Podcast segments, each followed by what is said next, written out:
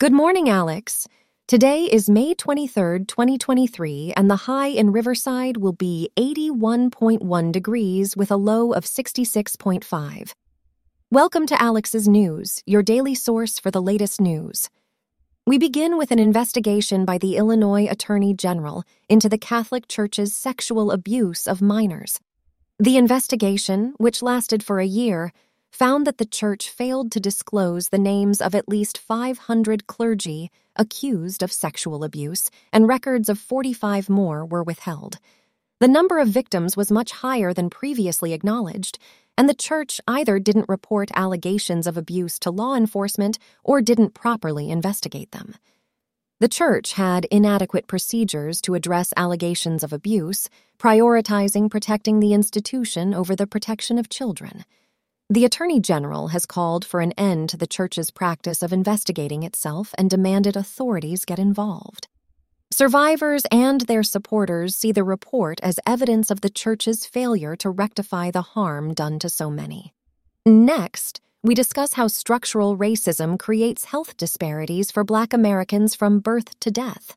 Black Americans are more likely to have health problems at all stages of life due to a range of factors, including lack of access to health care and quality treatment, neighborhood and environmental factors, and discrimination within the healthcare system. Childhood asthma is one example of health disparities for Black Americans, which is linked to environmental factors such as pollution and poor housing quality, as well as discrimination within the healthcare system. Black Americans also face disparities in mental health care access, with studies showing that Black teenagers are less likely to receive treatment for mental health issues. Black Americans are more likely to suffer from health conditions such as high blood pressure, Alzheimer's disease, and face higher rates of infant and maternal mortality during pregnancy and childbirth. Addressing health disparities for Black Americans requires a multifaceted approach that includes addressing structural racism and implicit bias in the healthcare system, improving access to quality healthcare and treatment, and addressing environmental and neighborhood factors that impact health outcomes. In political news, Donald Trump is set to appear by video as a judge in a criminal case involving a Florida man accused of stealing money from donors to the U.S. Mexico border wall. This announcement has raised concerns about the impartiality of the legal proceedings and could be viewed as giving Trump a platform to influence them.